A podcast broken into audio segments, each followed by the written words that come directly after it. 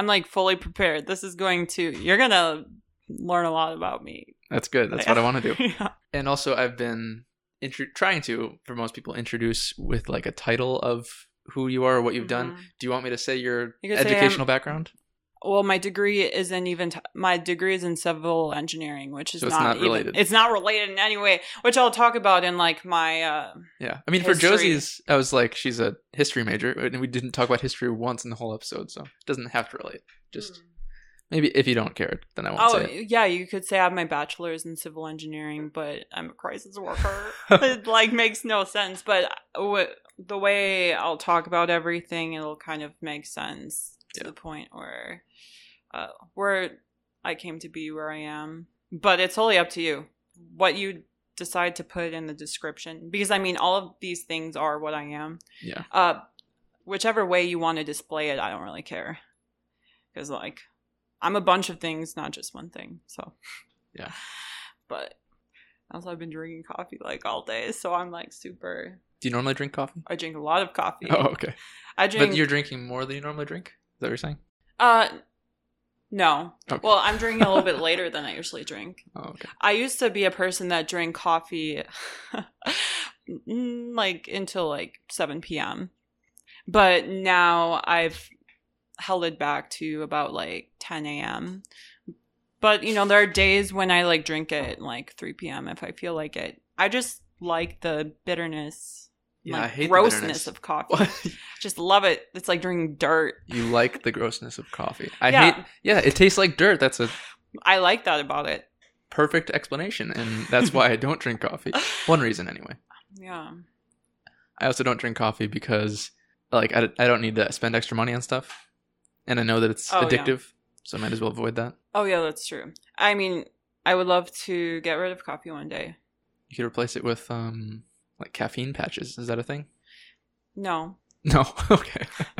Just nicotine so. patches. uh, just nicotine patches. Why not caffeine patches? That seems. Why is that a thing? Well, well, I would say you could like do a kind of caffeine that's like less bad for you, like black tea. Yeah, I like black tea. That's my favorite kind of tea. Oh, want me to make you a cup? Not really. Okay, It's my favorite kind of tea, but, but I don't really like it that much. but I really only drink it when I'm sick oh, okay. because I've never really noticed any effects from drinking coffee, hyperness or anything like that. But from drinking um, black tea, I always notice like uh, I'm hyper aware of my heartbeats and it Mm. doesn't slow down, and it makes me have difficulty falling asleep. So I only drink it when I need to like relieve my throat of soreness. Mm, So are you ready? yes. All right.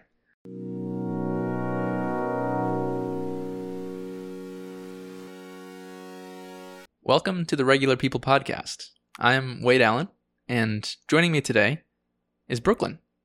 Hey guys. Yeah, she got a bachelor's degree in civil engineering and is now a crisis worker. So we're going to be talking about a variety of things. Probably death acceptance the most, though. Is that what we planned? Yeah, yeah, that and maybe some branches of psychology and psychoanalysis with Yeah. Carl Jung or uh, Freud. I always love Carl Jung. Freud less. Well, Carl Jung is from Freud, so Yeah, but they disagreed. yeah, they disagreed, but you know, there there's like foundations Right. and like fundamentals, and you can't like, like, branches on the same. and you can't forget tree. the history of things too, and like how Yeah. branches came to be. But yeah, Well, before we talk about anything, as per usual now, I would like to give the listener some idea of who you are. And of course, the listener will gather an idea of who you are as they listen to the next two hours. But just like preliminary background. So, what have you been doing in your mind, in life, Mhm. whatever, thr- throughout the past five, ten years? Okay, so the past five years don't really make sense unless if you you you really look at it from like the past 10 years so Okay. um right now i'm 26 so if i were to flash back to when i was 16 i i was going through a lot and so i tried to find comfort in through outside of the home because i couldn't find that support through inside the home. And immediately I gravitated towards the wrong people and the wrong people led me into the wrong things and the and the wrong things were drugs. And then the drugs got worse And so it was something where I was leaving the home a lot and I was like living in this weird little drug house with my of the time boyfriend. And we were, this is going to get heavy real quick. okay. um, but my boyfriend of the time, he ended up dying from a heroin overdose. And so at 17, quickly everything hit me all at once and I was going through a lot and I was like thinking about a lot and like nothing made sense. And so with drugs, as they do, they're a form of escapism. And I continued using, taking, and then it got to the point where like I had another friend die. This time it was like one of like my female friends and I I reached a point where I was like, okay, I I don't think this is how life should be. And so then I went back home to my mother and I like pleaded for her to accept me and that I would do anything for her. This t- and around this time I was like 19. Did your parents like kick you out?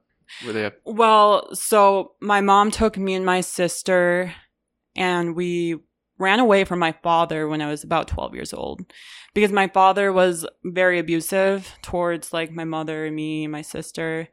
And my mom was like under the mindset that like if I don't take myself and my two daughters out of this house, we're going to die. Like it it was really bad. My father was an alcoholic. He was super abusive um, he wasn't getting better and my mom just needed to take us. And so she took me and my sister and then we left the state. I'm originally from Arizona and we stayed with my mom's friend and we lived there until my mom could like buy a house and then we lived in the house with her and my mom worked really hard. My mom suffered like an array of like mental disorders which she refused having. She's like one of those people mm. that doesn't think mental disorders exist and that, you know, pure will will like get you through everything and that like, you know, there's weak people and there's strong people. And, yeah. you know, to a sense, like now that I'm older, I can see some truths in that, but I think the denial of any kind of mental disorder is only going to cause confusion in your child and not help them want to get better or yeah. seek help. But anyways, so um around like 18, 19, I was like, okay, mom, like I will do whatever you want. You know, like I surrendered to her. I was like, you're right. Like I want to please you in whichever way. And so then she was like, okay, then I want to see you get a degree, which is amazing that my mom wished that for me because not a lot of people wanted a degree. It was something I had to pay for by myself. She wasn't willing. She didn't want to invest anything in me because she she's very Jewish in the sense that like you need to prove yourself to me. Like you need to work hard. Like you should be making a certain amount of money and if not you're a failure. Like life at the end of the day is about making like a certain amount of money and like if you're not meeting that criteria you're a failure. So i was like okay growing up being good at math was something my mom took a lot of pride in and she like put that pride into me. And so i knew i was good with numbers and i knew that like anything with engineering pays well and it's like a guaranteed job and so then I went to UWM around the time I was 20 and I got my bachelor's in civil engineering. And it was around the time that I graduated that I was like, actually, I, I kind of hate this. And it just feels like monotonous and boring. And it's just not, it, it, it made me like wake up dreading life. Like I, I it it meant nothing to me. But then like about a year and a half ago, I was going to go get my masters and I was like a month into my master's program. For what?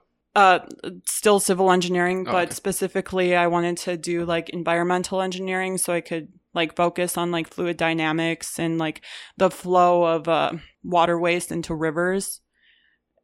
But anyways, um I it it was it only took me about a month to realize that like I need to stop doing the things I don't want to do and really think about the things that I do want to do.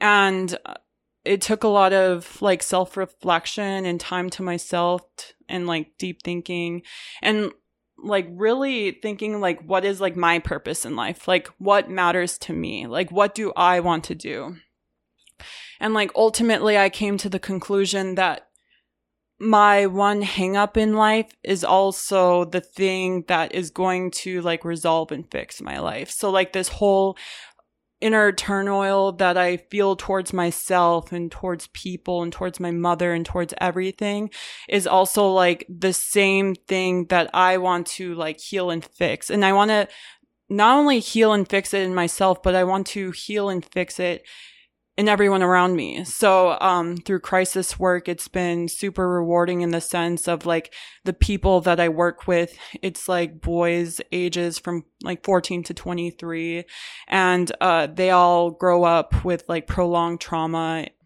And because of that, like the, the result is either they use drugs or they're in a gang or they're violent or they're depressed and basically any kind of thing that doesn't make you look like a quote unquote normal person it is a result of some kind of trauma that you like face through childhood in my opinion or an event that happened and so then um through that and through doing crisis work which is something I had always had an interest in, even like when I was a teenager. It was something where I was like, huh, that would be really interesting.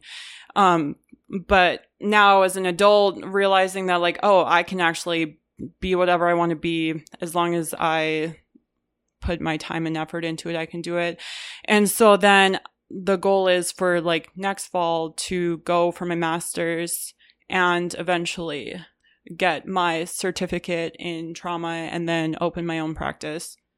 So that that's the end goal. That's how I came from there to here. It's it's been a whole journey of like life and death and and drugs and abundance and loss and everything, but I wouldn't trade any of it because I think where I am now is like a hundred percent where I'm supposed to be. And I think I'm only headed in a good direction.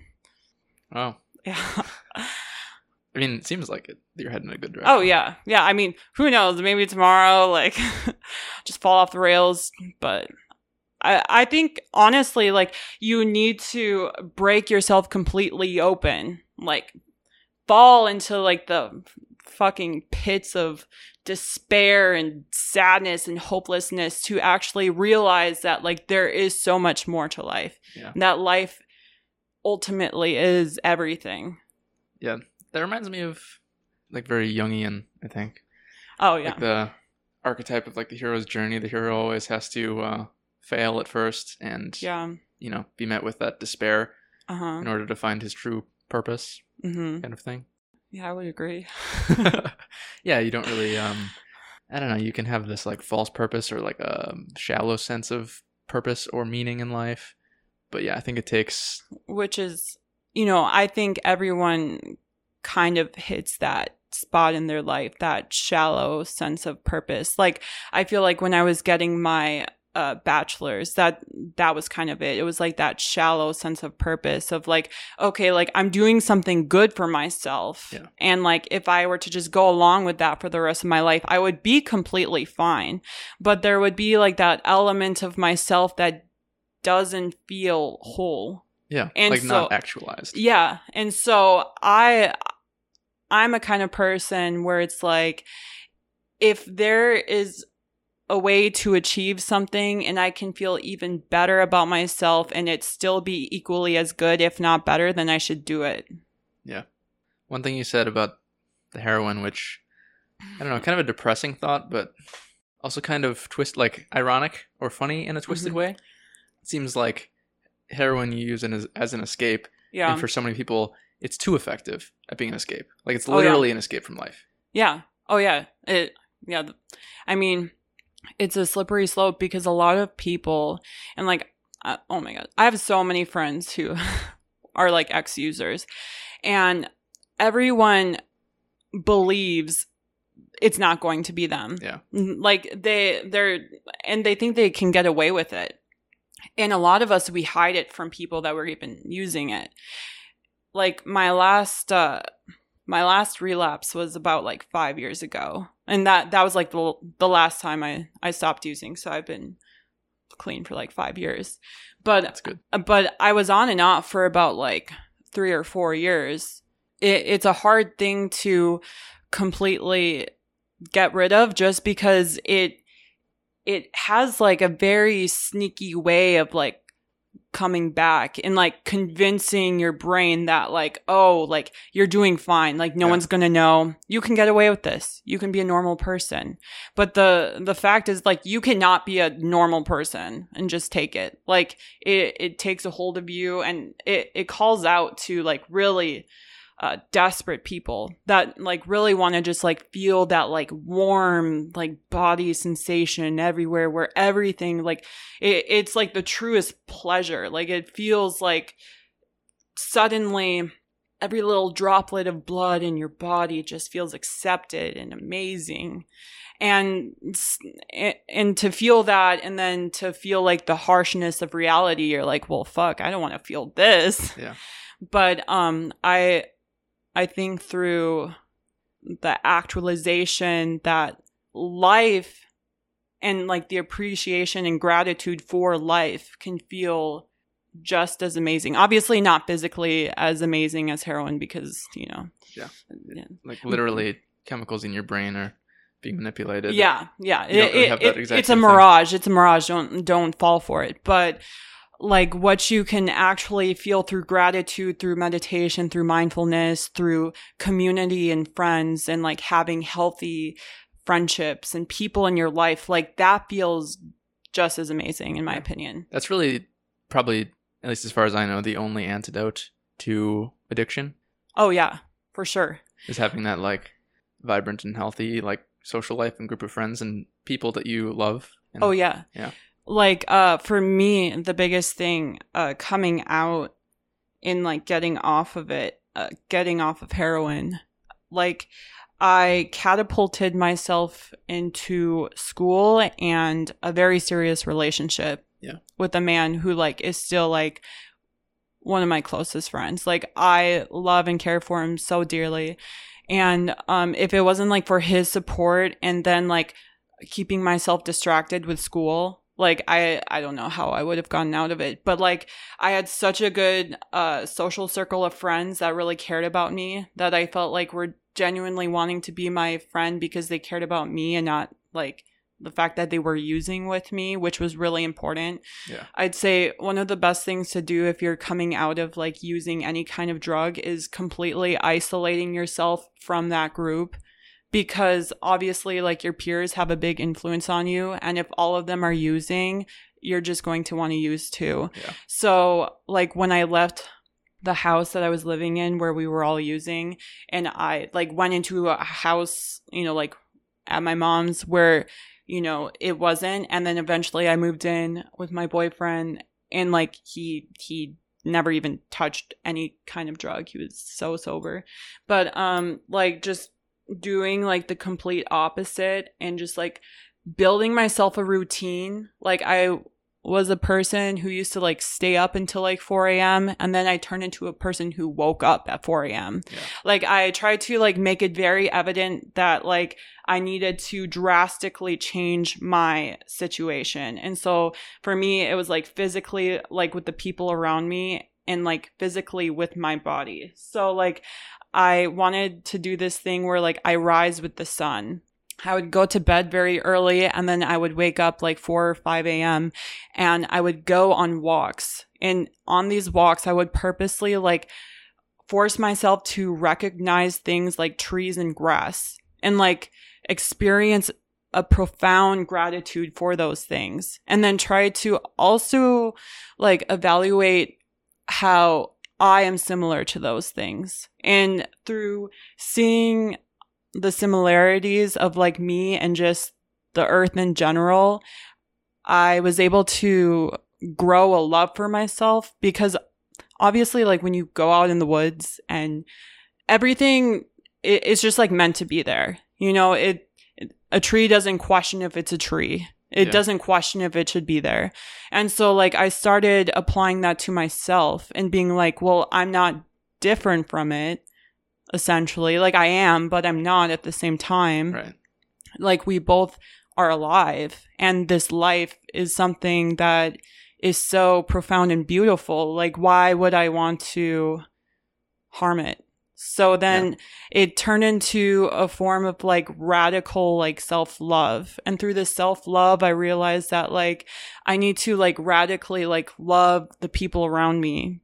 Because if i'm going around hurting people i'm only hurting myself because then no one wants to be around me.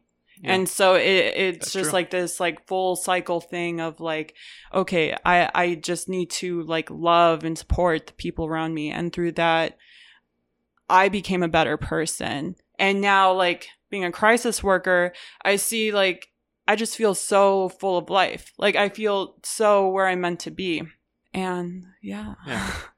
You've got the joie de vivre. yes Yeah. Have you ever heard of the um, rat park experiment? no Okay, it's used a lot in like studies and videos and whatnot in like journals and articles about addiction. Mm. And basically, what they did was earlier before Rat Park, there was a lot of experiments with rats where they would be in cages and you would have their normal water and their water that is laced with cocaine. Mm. And you would observe as a scientist, like, oh, the rats always choose the one with cocaine in it. hmm And like to the extent where they will die, like it'll, they'll kill themselves getting more cocaine because they're so addicted. hmm And then a new group of researchers came around and was like, all of these experiments on addiction have only been doing it in like a certain way that is kind of limiting itself to not get a full view of like how you fight addiction and what it actually is based off of. Because they realized that these rats were in cages, they were solitary. So then they decided to have a control group of the rats that are in solitary cages with the cocaine water or the regular water. hmm And then they also had a group that was a big cage. It had lots of rats in it, of you know, male and female, and then had like you know one of those hamster cage kind of parks with the tunnels you can go through and and stuff like that. So they provided them with a social setting, Mm. and then they gave them the cocaine water Mhm. and the regular water. And a few of the rats tried the cocaine water at first, but then overwhelmingly they all just rejected the cocaine water because they Mm. were already satisfied with life. Oh, that's so. So now that's used to like show that really the most effective way to reverse addiction is like you said to have a peer group that is not doing drugs Yeah. and is also like Supportive satisfying and you and happy. supportive. Yeah. Yeah. hmm Yeah. And having lots of sex. That's what the rats did anyway. Yeah. Well, you know, keeps them youthful and. Yeah. yeah. I always like that one. I mean, it's not to say you really have any control over your peer group a lot of the time. Right. c- you can't just put yourself in a new peer group and that'll work. Like it's hard to actually work your way into one. Eh, yeah, it's a lot of trial and error because you can wish to be part of a peer group, but that doesn't necessarily mean they'll accept you. Yeah. And so, like, it, even through the trial and error, you can, like, the feeling of being rejected by a group could hurt you so much that it sends you back to previous actions and decisions. So it's just like, yeah, sometimes you can't really control it, but I think what it really boils down to is like accountability and determination. So, like being able to hold yourself accountable for not giving up or like persisting, even if it fucking sucks. and I, I feel like you can be stuck in a rut for a while, but I think like if you consistently keep trying that with time, there'll be like one person or one thing that can help pull you out of it. Okay, so you're saying the determination and all that. hmm Are you saying that like willpower, like self determination, is more important than somebody else, like outside help? Well, I think it's a mixture of the two. So the thing is, I think at the end of the day, uh, you're never going to get help unless if there's this part of you that recognizes there's a problem Yeah. and needs help. But I think more so it's going to be the group around you that actually helps you. So like there has to be this part of you that's like willing to receive help. Yeah. But I think at the end of the day, like without the group there to help you, you can't do it by yourself. Yeah, that's a good point. It's like that saying that uh, God helps those who help themselves. Yeah. In this case, you know, it's not God, Uh, yeah, it's not good. Yeah. but still, I guess the lesson still applies. You you have to acknowledge that there is a problem, Mhm. and then Right. want, wants to fix it, and then accept the the help of other people. Right, because like you're not even going to see what this group is doing for you if you don't even know there's a problem in the first place. And like people aren't going to really want to help you if you're rejecting their help too. Yeah. And like maybe for like a little bit they'll stick around and be like, "Hey, like what can I do for you? Like I want to help you." But if you're like consistently being like, "No, I'm fine. There's no problem." Like they're going to get tired of it and they're going to leave. Yeah, and that's not even just for people trying to help you out. It's also just for like a social life in general. Yeah. Something I uh, probably do too much is say no to people. Like when they want to invite me to do things, I Mhm. my default answer is usually no. As sad as that is, so I feel like the, well, you, you just start saying yes. You know, like yeah, that's why I love the movie Yes Man with Yeah. Jim Carrey. yeah, it is a good movie. Yeah. You, well, hot sauce after this. Oh say yeah, okay, I'll have some hot sauce. Um, but yeah, if you if you say no to people too many times when they're like just asking you to hang out with them, then they'll stop asking. So Oh yeah, for sure. because you know they already expect you to say no this time. Yeah.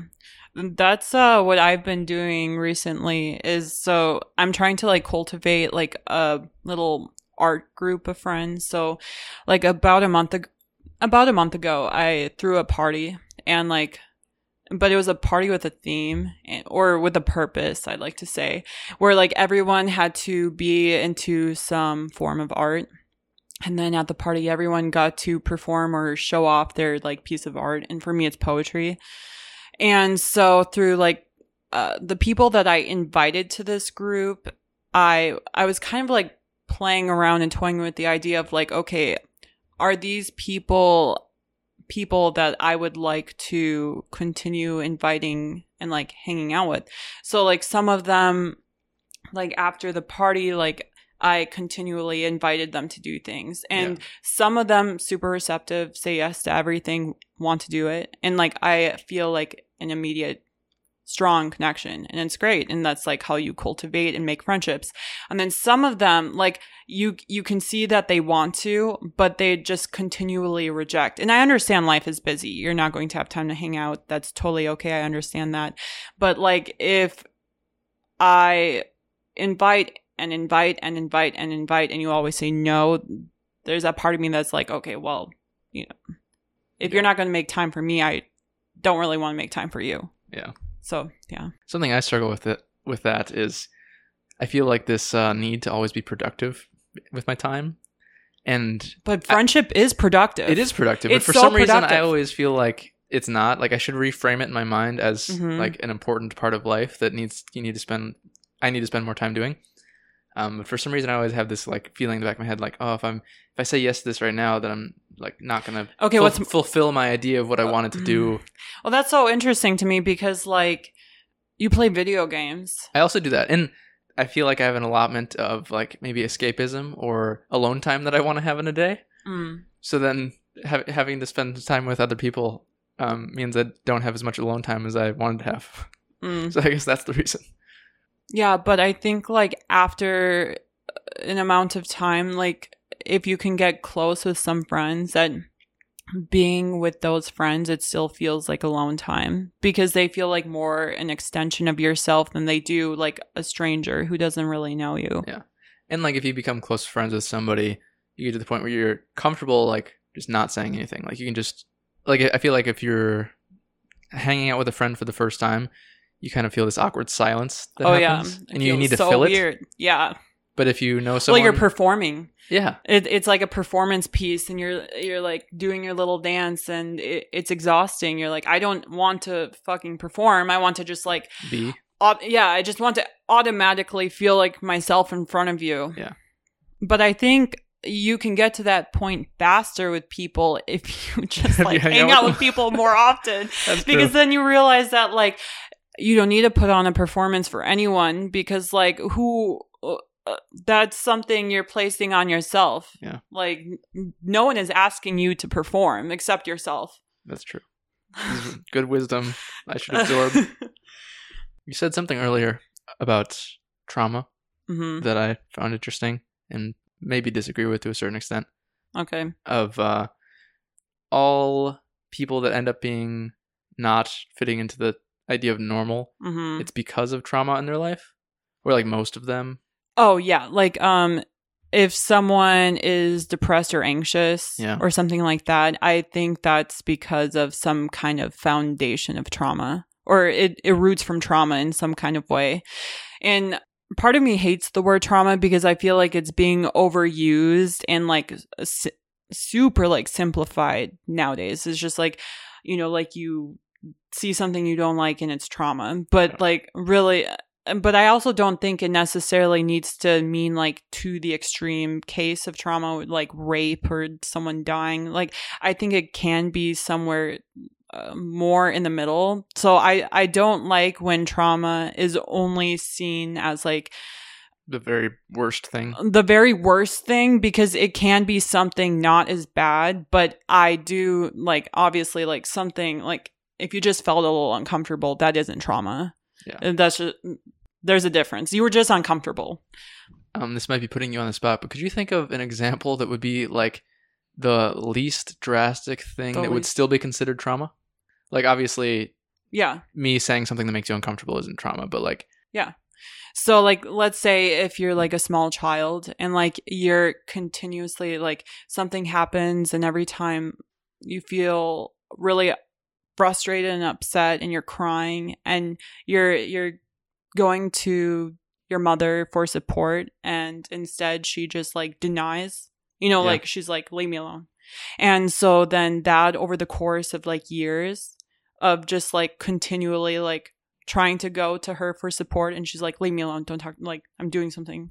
Like just like being ignored completely ignored. That you know that's fairly traumatic especially as a young child because this one person your caregiver who is supposed to be like the source of support is denying you support Th- that's fairly traumatic that's something that's very Freudian. That one of the things I don't think I like about Freud, oh really that concept of it.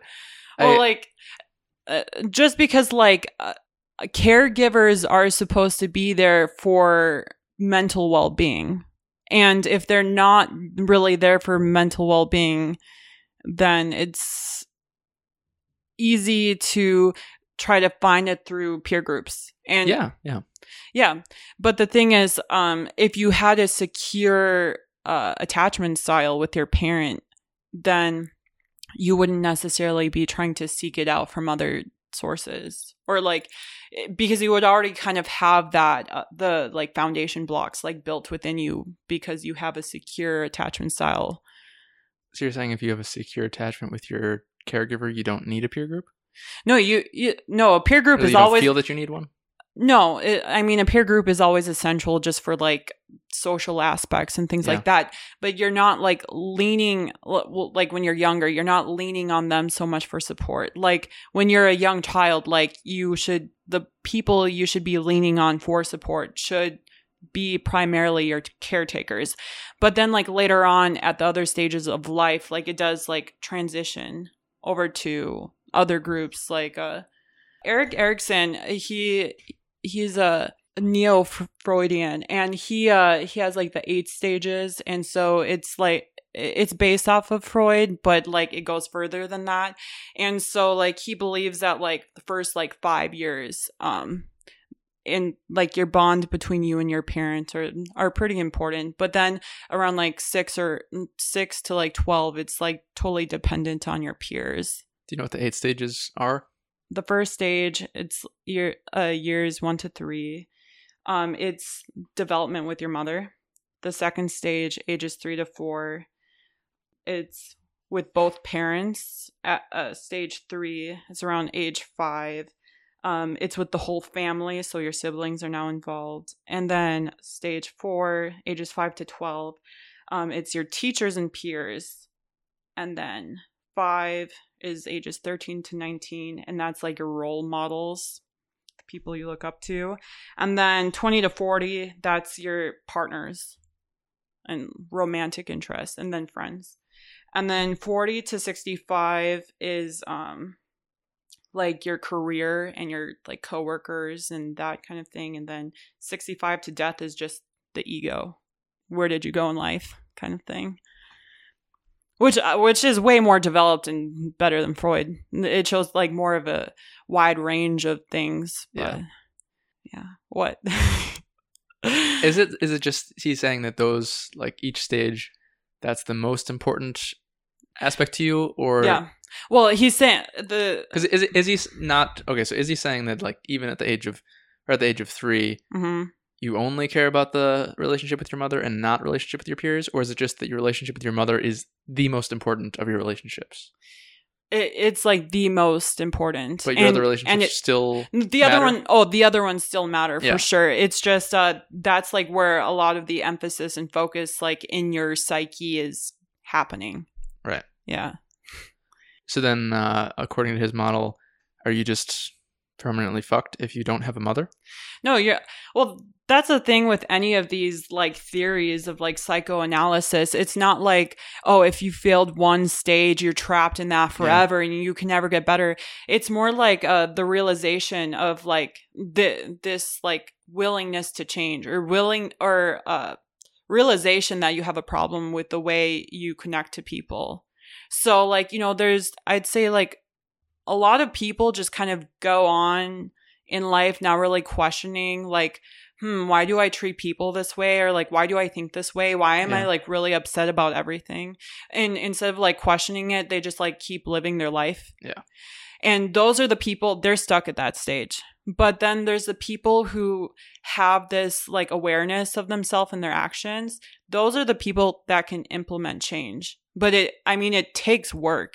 It like it takes like rec- recognition that you have a problem with the way you communicate and that you need to fix it. But any of these things like you can fix but you have to like be willing to recognize that there is a problem with the pattern that you communicate with the world around you and interact.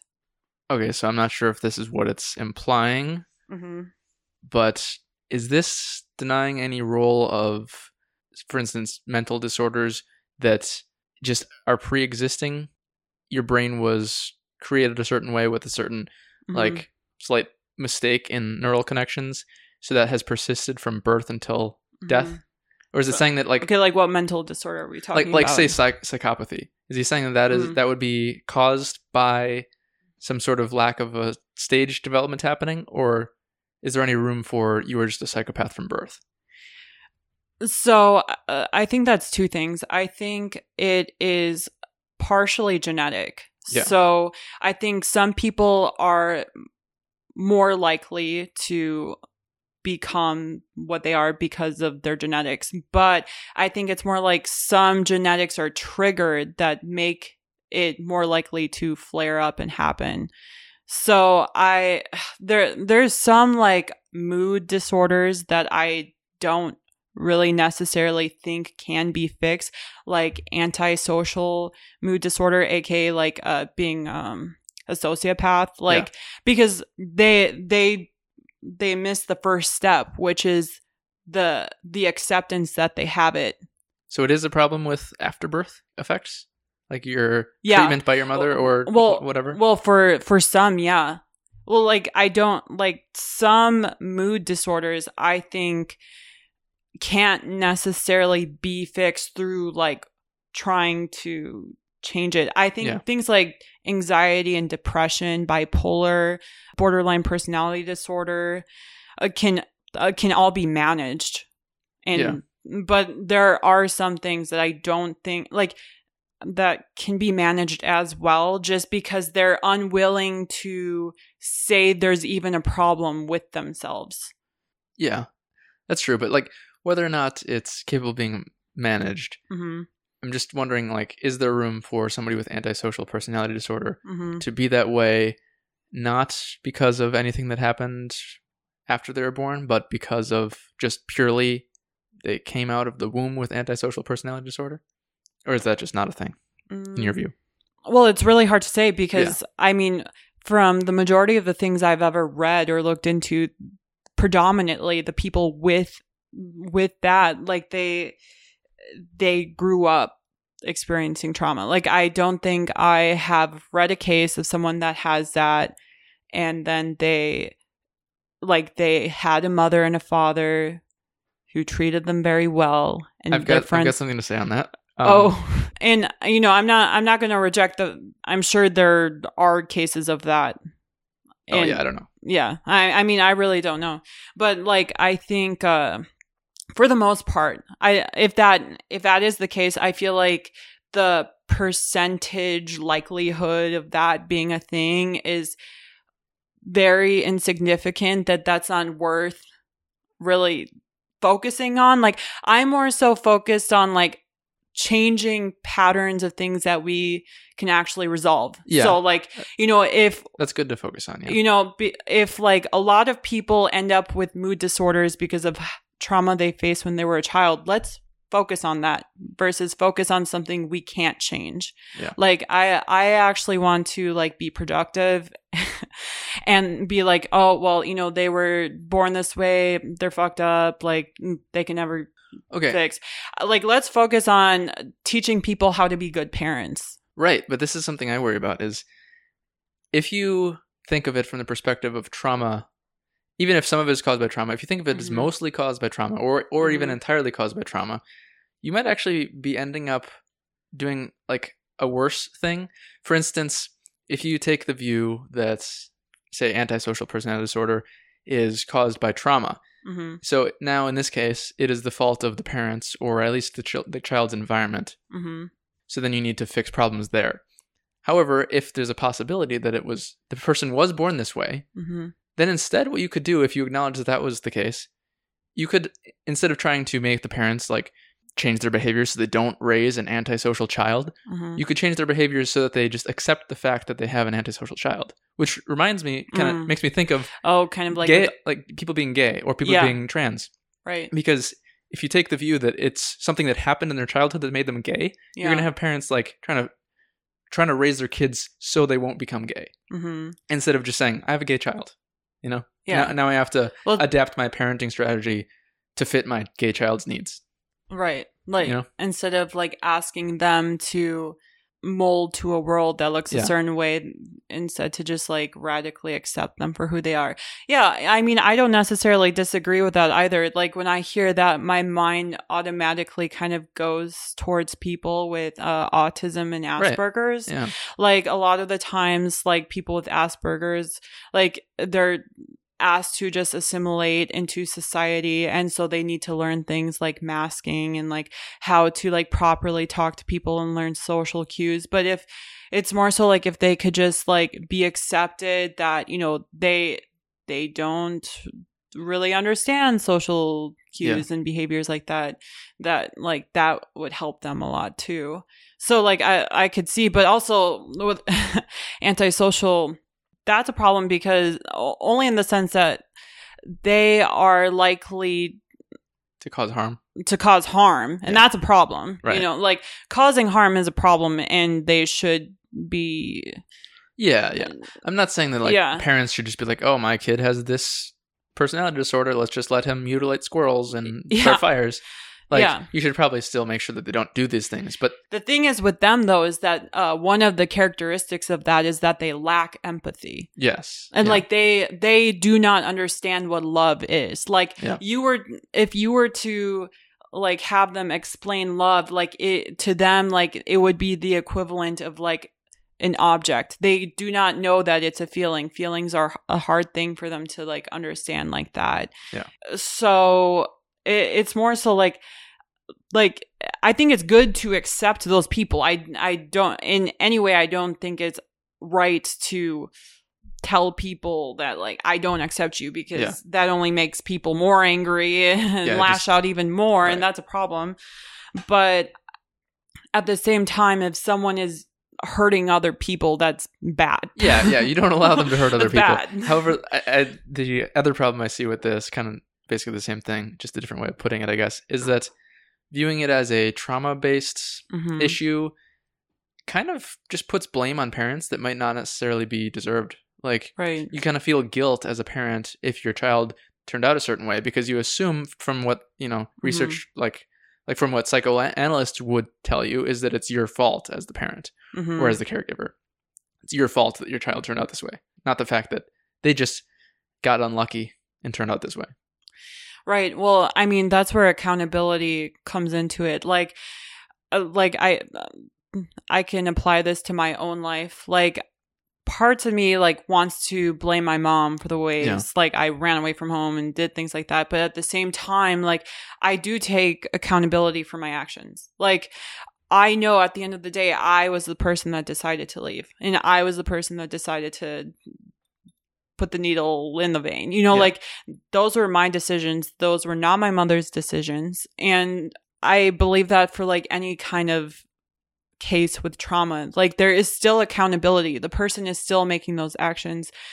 At what point do victims need to take ownership of the actions they're making? Like a 100%. I think victims are not always victims because it, when you get it, when you fall into this point where you like rely so heavily on victimhood, you can never get better. Yeah, it's like learned helplessness. Yeah, right. And like, man, some like cheesy like motivational speakers are like, don't be a victim, like be a victor. And like, honestly, I agree with that because like, if you allow yourself to view yourself as like this hopeless, sad, dumb piece of shit, like you're going to feel like one. But if you actually take accountability, like, okay, like, yeah, I fucked up, but guess what? I'm going to like improve and be better.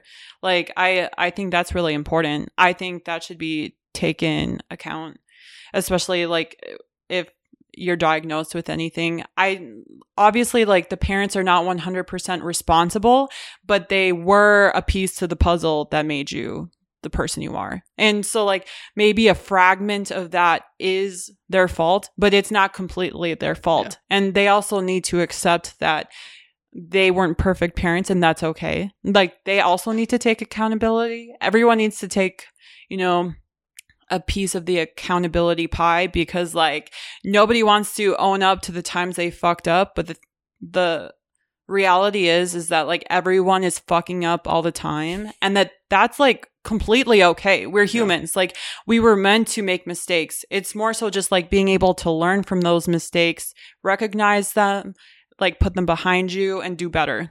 Yeah, I agree with that. Yeah. Yeah.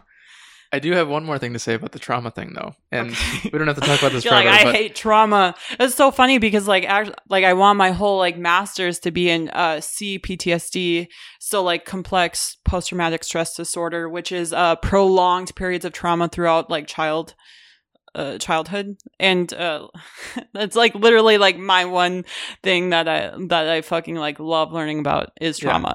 I mean, I don't deny that trauma doesn't exist and can fuck people up. I just worry that it's being attributed to too many things. Oh, I agree. No, I agree. And I think uh, it's easily the word, especially right now, it's kind of a scapegoat. They're like, oh, well, you know, like I have this kind of trauma. So, like, I can't, uh, you know, it's not my fault. Yeah. Like, it's someone else, like, it's someone else did this to me. It's not my fault.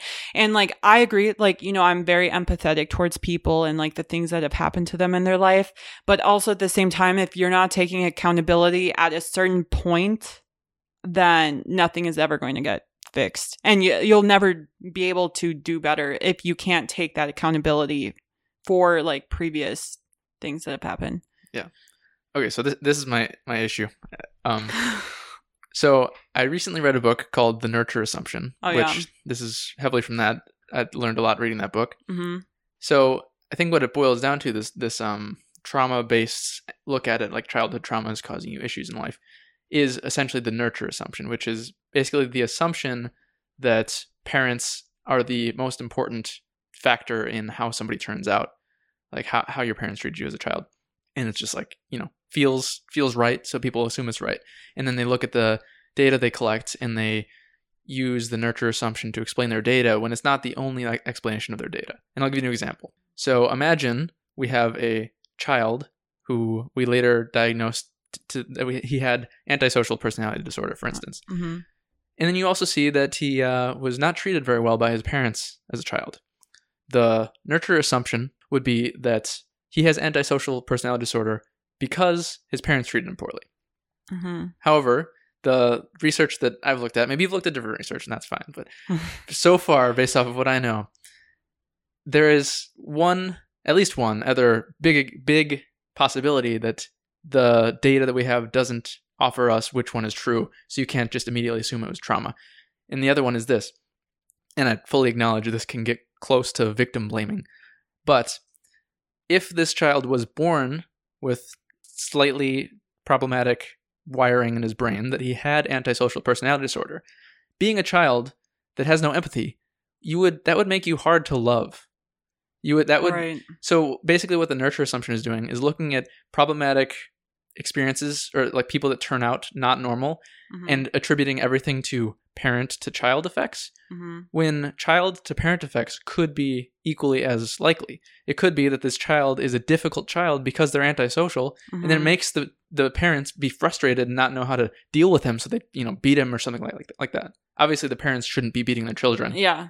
but it could it, well that just uh well that just like makes me think of the parenting that the parents received. So like how are these parents like dealing with conflict? So like if if conflict is right there in front of them like are they super aggressive about it or are they empathetic towards it? I mean if your kid is acting out as a caregiver you should be like okay like what's going on here Yeah. and versus yeah. versus like automatically be like oh like you know i'm gonna i'm gonna slap you or something or i'm going to yell at you like i automatically start thinking of like okay how did that parent grow up how were they treated by their parents because the thing is trauma is generational I can see that. Um, and, uh, and yeah, parents definitely should not be immediately or ever really beating their kids or yelling at them or resulting to these like you know Mhm. frustrated, angry positions. However, a lot of what the uh, you know research to try and debunk the nurture assumption does is it looks Mhm. at twin studies. So, for instance, you have two twins. They both have antisocial personality disorder. Mhm. One, their parents beat them. The other, their parents did not beat them, but they both have antisocial personality disorder, Mhm.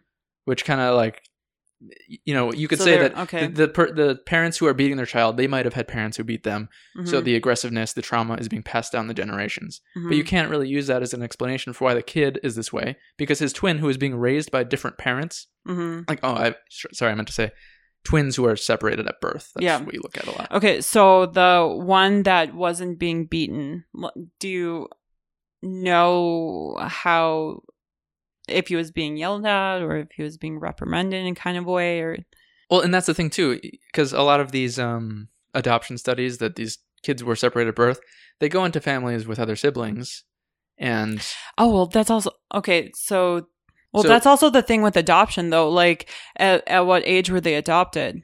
Oh you mean Well- like how long were they sitting around waiting for adoption in the right. orphanages I mean, like have you like read any of the studies on like what orphanages and uh, oh yeah due like to the, psych- the, trauma psyche- at the orphanages Yeah. Oh, okay Yeah. And so and and I mean that's something that happens like within the first 6 months of being alive. Is like if you were a baby that was crying in a crib and you weren't like comforted and consoled, like you were left to cry for days at a time, like you have a really hard time feeling like that warmth and compassion for people because you weren't felt it. Like you automatically felt like alone. It, I do think that would have to put a lot of um, expectation or hope in the fact that all of these orphanages were treating the kids badly in order Right. for so many people to turn out with the same symptoms, mhm. even though Well- one one set of parents is a good set of parents. Right. And I'm not I'm not denying that like uh you like know every orphanage would have to be yeah, every orphan but I'm just like curious to see with these studies like yeah. how many of these had the same results. Yeah. Like what what were the numbers like? well, yeah, that that that would be interesting to look into, but I think just the general point is that there is enough to at least say that it's not all children, so you can't say Yeah. that trauma is causing all, all these things. Trauma could be causing Right. some of them. right. Yeah. But Yeah. just just the fact that there there are these other situations that can't really be accounted for entirely based off of Oh yeah. trauma kind of throws some discredit into the Right. assumption that parents are all that important in how their kids turn out. Right. And it's just and it kind of ties back to um you know, we're not a perfect world and nor but I think we should try to focus on the things that like we can fix. Yeah. And so if just being a good parent or focusing on being a good parent is one of those resolutions, then I think we should do that. Because Oh, yeah. obviously if it is genetic and a kid is going to grow up a certain way and like become like a like just someone who's not empathetic, someone who goes around killing people. Somebody has violent tendencies. yeah, yeah, we should en- encourage good parenting. And Mhm. im- importantly, I think parents should be taught how to raise children who have problems rather than assuming that th- they cause the problems. right. I mean, they could be wary that they cause the problems. They could think that maybe they will cause problems hmm while also thinking that, like, these problems might just be inherent in the child because hmm not everybody's perfect and people can turn out fucked up. right. Like, people are born without limbs. Oh yeah, So, like, why would people always be born with perfect brains? right. And I- think ultimately what it is is that parents should be trying their best to be good parents, and if their child doesn't turn out quote unquote perfect, that that's not their fault. Yeah, like you still tried your best. You still tried if, your if you best at all the and like parents in the applause universe, to you. you were a pretty good yeah. one. Yeah. yeah. So, did you have anything else to say about the trauma that you wanted to talk about, or should uh, should we move on to a different topic? We can move on. Yeah, let's do it. Okay, so at the beginning of this podcast, I mentioned the fact that we would be primarily talking about death acceptance. We have not talked about that once yet. So, Maybe we should talk about that. okay, well, How do you feel about like the prospect of you dying? I feel like it's part of being alive is also dying. And that like dying isn't necessarily the preconceived notion that we have that death is. And that like death really isn't as scary as it's made out to be. And that death is a very beautiful part of being alive. Why beautiful? Well, just because it's part of the cycle. Like it's natural. Yeah. It, it's not something to um, be afraid of. well, I mean, a lot of things are natural that aren't so beautiful, though. Don't you think? Rape, Well, I don't really I don't necessarily think like it's natural though. I think like rape is unnatural and that's why it's bad. unnatural even like though even when other animals do it to each other like they're behaving unnaturally well, sure. yeah. Honestly, I haven't thought about it much, but yeah, I mean, I I think well, I guess like killing is natural. yeah i mean killing like results in death so is killing beautiful Mm, well, within humans, it's okay. So, maybe i took you too literally uh, the, the beautiful because it's natural thing well, I I think so. I think it's more so beautiful in the sense that it's just like part of life. It's part of the life cycle, and I think the life cycle in within itself is beautiful. Yeah, I guess killing or rape don't have to be part of the life cycle but death kind of does Yeah. when it comes to dying though, I I think if you are willing to accept it as part of the life cycle and not have this fear of it, that suddenly life feels more comfortable to you. Like I think every single day there's this fear I mean any fear, it the root of your fear is death. Like you think so Oh yeah, like why are people afraid of spiders? Because like they'll bite them and they'll die. Why are they afraid of heights? Because they'll fall and they'll die.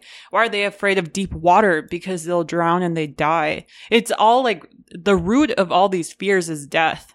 it's it's death but is it often like subconscious or unconsciously death because like if i yeah, it's unconsciously Okay, death. yeah. Like yeah. if i'm afraid of a think- spider i'm not immediately thinking that No. spider's gonna kill me Oh, yeah oh yeah, exactly. Like you're you're not thinking that it's leading to death. All you know is that it's going to make you uncomfortable up until the point of maybe you could die, but you're not necessarily thinking that. how about fear of the unknown The unknown, well, the unknown is like, oh, it could kill me. Or- Or, or is it like that death itself is unknown yeah, death death is the unknown. Yeah. To That's like the some. ultimate Yeah, unknown. right. Yeah. So I guess they'd be connected Be- that way, maybe. But Yeah.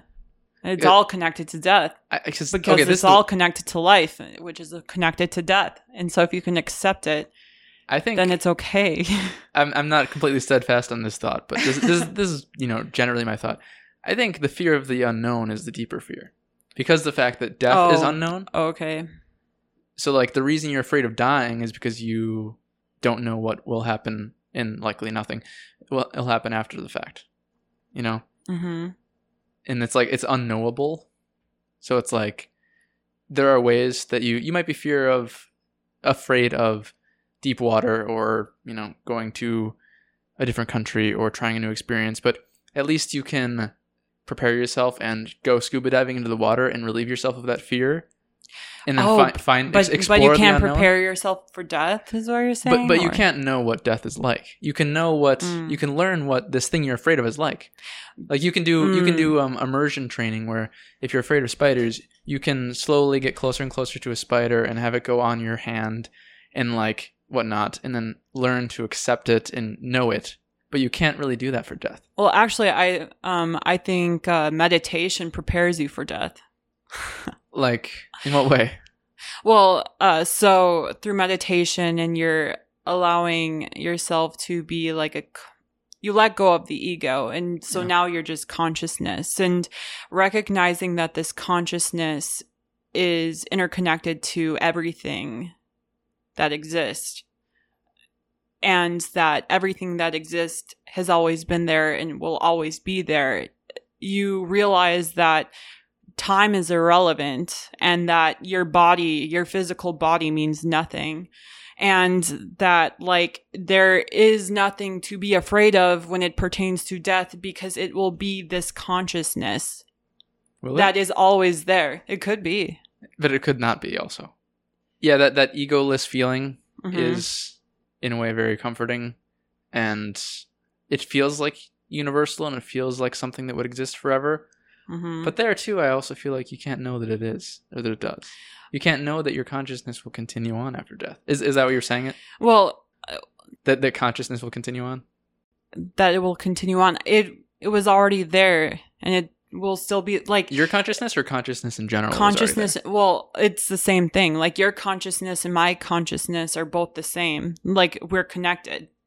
Everything is connected. It's it's and it's hard for some people to like really like let go of this idea of ego because we're so uh, heavily attached to it like that the id like this like identification of like oneself like this body. But like we're like so much more than a body. Like if you are i mean you're you're not really spiritual right um, i used to like have disdain for the word spiritu- spirituality yeah me too like the thing now is i don't as much do you know what pantheism is Oh yeah, like that everything is God or that existence is God. Right. It's like this consciousness, existence is God. And so, like, I am God, you are God, life itself is God. And so, the like the Dutch philo- philosopher Spinoza, he uh he talks a lot about this whole concept, but a lot of people actually viewed him as an atheist.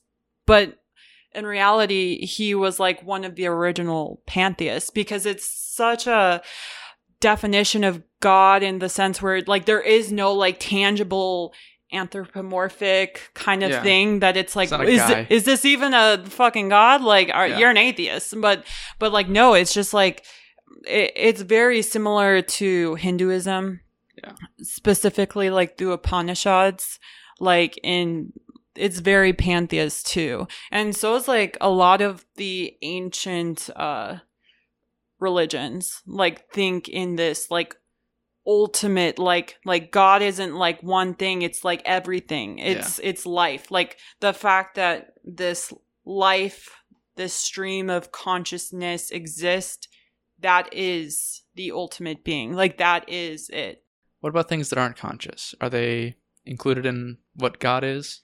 Like Right, rocks? yeah. Yeah. Well, because uh the, well, I mean, I guess it depends on Because if you're saying like the consciousness is Yeah. like the God. well, if you if, because it also like things that have previously died or things like that like matter. So like if you think of a rock, like it's material that has like compressed over time and all of that material was once alive I don't know if it necessarily was. I think there's probably Well, lots of like in- a inorganic sedimentary ro- material that has well- always been inorganic because it came from, you know, stars and then but for- the stars no were but the stars alive? Oh, uh, I mean, it's that energy. Oh, okay. Uh, so it's something that contains energy, Oh, like yeah. on on a physics based All- level. all, things that contain energy. yeah, then, yeah, yeah, anything that contains energy. Okay. Yeah, it's that energy. Yeah, it's everything. Well, with pantheism too, like there's so many correlations between like this planet and then the universe, and then the universe back into the planet, and that's like why things look very similar to each other. Like everything is kind of replicating each other. Like if you look at a seashell, and then if you look at the Milky Way, it looks exactly the same. And if you look at a walnut and look at a brain, it looks exactly yeah, the same walnuts do look like brains. yeah and so it's just like uh it, a lot of the time i'm but also like humans are very pattern seeking That's true. uh We look for patterns when sometimes they might not be there. right so like maybe maybe it's that but also like i do think there are so many correlations between It could also be like the unoriginality of evolution or binding of things to the laws of physics, where like certain formations are more likely and more stable, like Mhm. physically, than others. Like mm, a spiraling formation or the walnut formation. Perhaps there's something about the form of that that is, you know, more likely to occur given Mm. infinite probability than other oh right objects. yeah that's true but Like you're not likely to have a planet in the shape of a long cylinder. But also they claim that every snowflake is not the same I don't know how they can make so- that claim though, because they haven't they haven't yeah have they looked at every snowflake There's got to be at least one Yeah, repetition. there's, yeah, I don't. I'm not buying it, but Although, okay, so you said something. You said that we're all connected, which I agree with. I'm not sure if we got into it. Like, I would agree with every single thing you mean by that. right, yeah. And I, I mean, even with myself, I don't know if I necessarily think everything is on the list of like what's connected and what's not. Um, in this whole spiritual journey, which I, I hate using the word spiritual, Journey. but uh, uh, I yeah, hate the word journey. I yeah, I hate both of those. Like uh, because like I so I like grew up Jewish and then after that I was like a hard atheist. I was like fuck God, like fuck that. And, I had a similar experience. and but then I was like, you know, actually like wait a second. Like Yeah, I softened up a little bit too. yeah, I softened up a little bit and I think uh I'm happiest with myself feeling what I feel now with uh with pantheism. Just Right. like uh, it's just like a love for life. Yeah. And love for being alive and doing things like mindfulness and meditation that I think is really good for my mind and well-being. And I actually think um I think all atheists should get a little spiritual. I think like 100%. I think it's missing from them. I think Yeah. they're lacking it and they should seek it. And a- a lot of them will be angry and will be like, Grr, well, I, I- don't like that. It makes no logical sense. And it's like, I think it probably has to do with um, like the conception of what spirituality means. right. It like, when I say spirituality, I'm not saying like, New age, like oh yeah, let's really like uh, Crystals and crystals, like because that's quantum healing. bullshit. Oh my god, that's bu- I mean like Deepak Chopra. Oh, it's just so it's annoying. And that's a oh man, the whole like well-being industry is Yes. just it's just a thing of consumerism trying to make a large profit off of people who are sad and find comfort in a shiny rock. And so it's just like it it's really sad that like because of that that disgusting consumeristic thing like some atheists are afraid to get in touch with something beyond themselves. Yeah. I feel like, you know, coming from the perspective of somebody who previously thought this way, as an atheist, you hear the term spirituality and you kind of uh, immediately assume it's like woo hoo bullshit. Yeah, you think of like hippies, like, and they're like doing their little drum circle, and Yeah, you, you think of people who like still believe in a god but don't want don't fit into like Christianity. They want to be a little bit looser. Mhm. And you're like, no, I don't believe in a god at all. You don't have to believe in a god yeah, to be Right. spiritual. yeah, you don't, you know, and like when I say the word God, like the way I mean it is so different Yeah. from what people think when they think of the word God that it's just like, you know, you you don't need to give it a word, but Yeah. just like know that there is something like beyond yourself that has significance and that significance actually is within yourself too that it's connected to you and that's like why you're alive and everything's alive and like why it all matters and like why like we strive for this inherent like goodness it's because of that but yeah If you are an atheist and uh, you're you think spirituality is bullshit, or if you think that you'd like to be more spiritual, you just don't want to inject any religion into your veins. Oh, There's a book you could read that I read like a year and a half ago called Waking Up. It's by Sam Harris, and it's literally like a guide to spirituality without religion, without God, while being an atheist. Good read.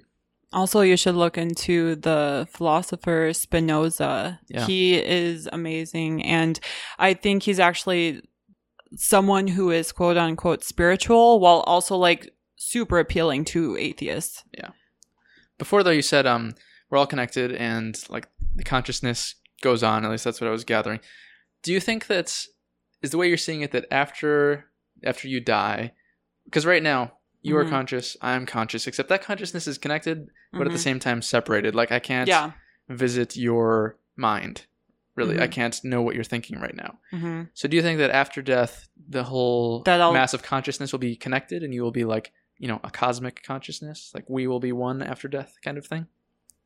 Or is that not what you're into? Um, it it's not so much that I'll like know what you're thinking, but it's more so that I just get hmm, uh, it, it's hard to like make up the visualization of like what it would look like because it's not going to look like anything. It's just like the loss of my physical body, but my consciousness still being here. But Yeah. I'm not thinking the thoughts I once did. Okay. So you're not you're no longer thinking thoughts or anything, but like your Is there still like a conscious experience that you're having? like, am I a ghost walking around? no, well, no, not, not like in the physical plane, but like, would you still have a sense of like awareness of the universe? Do you think, or Of, is it? like me as myself? Like any like history of myself and my ideas That's are gone? gone. Yeah. Yeah, that's gone. It's just so if you've ever like practiced like meditation to the point where it's like, you know, you're asked to like close your awareness. yeah you close your eyes and like you you're asked to let go or like stop thinking of like any thoughts you've ever had and like anything you've ever learned is gone and like the thought of the future and past are gone. The only thing that is there is the present. Yeah. that that's what's there. Just like that continuous flow of the present. Just that string of consciousness of the present. Which um it's actually super peaceful and calm to get to that point like when you're doing meditation. Because like that honestly feels like the only time you're really alive is during that. That's like um, getting into a state of flow hmm while you're doing something. Yeah Whether like could be anything, but Oh yeah. And like for me like that's why um for some people uh, especially people who are first coming into it it's super uncomfortable. Like they almost fight it or they, they find it hard to fall into that kind of mindset because it's just so like not what they're used to. They're used to always thinking in the past or thinking about the future or like uh escapism or like just doing pleasurable things, but this is something that's so like neutral and so like it almost feels not productive because you're doing absolutely nothing. You're just like being present in the moment. And so like it's hard to like allow yourself like logically like why am I doing this? But like if you allow yourself to do that and to like freely allow it and just let go and feel it, it like you feel so calm and peaceful and that calm and peace just like makes you feel like infinitely happy. And so it's like through being super present in the moment, like you feel like this abundant happiness because this feeling of just being of of just being is like the ultimate being alive. And so I feel when I die, it's going to be very similar to like a meditation of like when I am just being. It I am like just being. And not being in my body, but just being. And like you have it, it takes a lot of work to kind of like feel that through meditation. But like whenever I am like consciously in the moment, like those are the best moments. And it, back to the whole like people feel uncomfortable being in the present moment. I know that for a fact because so many people don't like exercise, and exercise is 100% just being in the moment. Like, and it's so uncomfortable yeah, you have to feel your present. you pain. have to yeah you're you can't think about like you can't think about other things but like for the most part you're just like oh my god like this exercise like when you're running and it's you on the road all you're doing is being right there You're just being present. And people like most of running, especially like long distance running, it's a mind game. It's accepting that you're just right there and that's okay. That's all you need to be is right there, is to be present. And so that acceptance of like being present is like necessary for like the acceptance of death too. And like uh because it, it's just the acceptance of like what is is. What you are is. Yeah. Is there a certain type of meditation that you do? 'Cause I know there's different uh, genres and sects of meditation. Like there's um mindfulness meditation. Yeah, I mean, I'll do I'll do mindfulness meditation. I I really do play around with different types of meditation, and I have been for like the past couple years. Um, and it was actually like something I played around with when I was like a really small kid. Like I remember being like eight years old and I would like lay in my bed at night and like I didn't know what I was doing. I was just doing it like for fun, but I would like lay in my bed and I would be like, it, and it's bizarre to think it now, but like I would say, I remember I was like eight years old and I would be in my bed and I would be like, this is what it's going to feel like to die. And I would like close my eyes and then I would just like kind of like imagine myself like floating. And then I would like imagine myself like no longer floating, no longer having a body, but just like that there. And I couldn't, I had no idea why I did that. It was just like this weird thing I did, like as a fucking child. But it, it's kind of like similar to that. And then there is the kind of like mindfulness where like you like you imagine the light entering your head and it's going through your body and you're feeling every part of your body. And then there's so many different types. I mean, you can even do like meditation like while you're exercising. You can do it before you go to bed. You can do it standing, laying. But I'm, yeah, I, I like to practice a bunch of different kinds of meditation because I think meditation can be implemented in so many ways. Yeah. That's something I don't- think I do enough. I have meditated before, but I don't do it as like a uh, habit, I guess.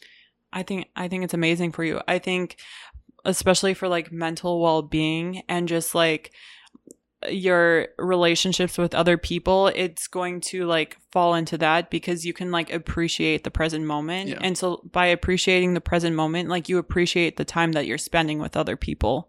That is something I use it for. If I'm ever feeling anxiety about the future, try to just meditate and hmm focus on the now Yeah. and not worry. Yeah.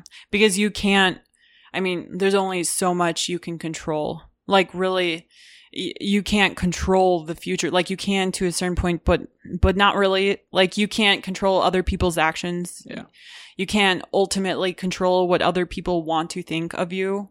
Like, you can, like, change and alter yourself in, like, minor ways, but not enough for them to, like, think super drastically. Like, at the end of the day, like, you really only have control over like your present moment like right Yeah. now like if you want to get up you could do it but like you can't like guarantee like you could do it in the future because maybe you'll break your legs and you won't be able to so it, it's more so like seizing the opportunity of the present and like being grateful for it So then, that uh, existence in the present moment, you think that makes it so that you accept the fact that if you were to die at this very second, that would be Mhm. okay? Yes, absolutely. And that's actually like a, a Native American thought too is like today is a good day to die. Yeah. And not in a pessimistic way at all, but just like I am doing the things I want to do or not not even necessarily that, but just like I am okay with my life the way it is. yeah. And so if I die, that is okay. Yeah, not so that- if you pull you out a gun right today. now, Wade, that's you know I'm okay with that. Like I accept that. I kind of want to test that. I wish I had it gone so I could see. Oh well, uh, Aaron has three, so we can pull it out. Point him at me. I, I won't flinch. It'll be a test. Th- That's like the opposite of the mantra in um, Game of Thrones slash A Song of Ice and Fire. There's this uh, character named Arya, which I'm sure most listeners probably have heard of because it's a big TV show. Anyway, though, her like mantra that she picked up in at the end of the like first book when everybody's dying is um, like not today. Like Mm, there's a god of death, and there's only one thing we say to this to the god of death, and that is not today. mm. So this Native Yeah, American totally. thing is like Totally opposite. opposite of that. Yeah. Well, it you know because Native Americans their their focus is so much like on nature and like just the acceptance of like what life is. Like it it is what it is kind of thing and uh, Yeah. like seeing the beauty in that. Seeing that it like the disgusting and morbid is part of the beauty. Yeah. And if you're gonna live or think in the present moment, then there's no anxiety over like, oh, what all the things I could have accomplished if I wouldn't have died, Mhm. or like all the ways my life was unsatisfactory. but also like that that whole notion too like i didn't do the things i want to do. Well it's like no one told you you had to do those things. You're the person that decided you Yeah. had to do those things. No one is going around telling you you need to make a hundred thousand dollars a year. No one is going around telling you like you need to dress a certain way. Like sure there's like a social influence but you don't have to accept that. You can deny it. You can be like actually i don't need that. And i decide what i want for myself and like for myself as long as i'm mentally well and you know like i have a roof over my head and i have these certain things like i'm okay with what i have Yeah. If you're humble about what you have and express gratitude for what you have then dying isn't so scary Yeah. How about like self-made goals though? Like it can feel like you're failing yourself if for instance you have an idea of what you wanted to do with your life and you didn't achieve it. I mean, I think it's good to have goals and to push yourself in that direction. I think it's always good to strive to do more. Uh, it- you know, it it builds you as a person and expands your knowledge, and I think that's for the good. Yeah. But if it becomes to the point where you feel anxiety and stress, like then it's no longer good That's no longer serving you. it's no longer serving you. Like you're spending all of this time feeling frustrated and upset with yourself when really you're the person that placed those expectations on yourself in the first place. So it's like you don't need you don't need to do that. Like let go. Let go of that that voice in your head saying like oh like if you don't get this done by this age like you're a failure if you don't do this. Like make make that voice shut up because like it doesn't know what it's talking about. It it doesn't. Yeah, I think um I don't know how compared to all other people how accepting of death I am. Although I think I'm probably higher, maybe in the top 50 per 50th percentile than the bottom. well i don't know wade you are someone where like if you could upload your personality into like an ai you would do it so i think those people are like the least accepting of death Okay. I mean, fair enough. like i think the people that like reject that and be like i'm okay with dying and not Yeah. having my personality uploaded like i think those people are more accepting so i don't know talk to me after that but Yeah. yeah, I guess that's true. I do I like would be in favor gen- like cautiously, I guess, of humanity making itself immortal. why is that though Okay, this is the way I see it. I feel like from for my perspective of death acceptance, hmm it's less from the fact of that um, meditative state of the now in like the pure blissfulness or or neutrality or whichever way you want to put it that that it is of just being at peace after death. The way I feel is just like you know utter nothingness. Like hmm your your mind and your body are this like you know your mind is just Mhm. a product of biological processes and once your biological processes stop you decay you fall apart you no longer exist as a person or a self or a mind so there's just absolute nothingness it feels the same way as But it- before you were born that's my Right. perspective Well, no, and I mean, I kind of feel that. Yeah. It, it's kind of like Taoism, though, where it's like the nothingness is everything. okay okay yeah the nothingness can be everything.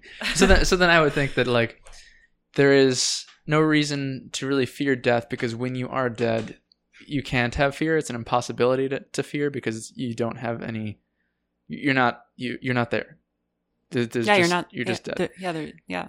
um however if you like in the same way that so i would like humanity to immortalize itself in the same way that i would like to exist until tomorrow. Like you could be fine with dying right now but you would Mhm. prefer to not you know Right. Yeah.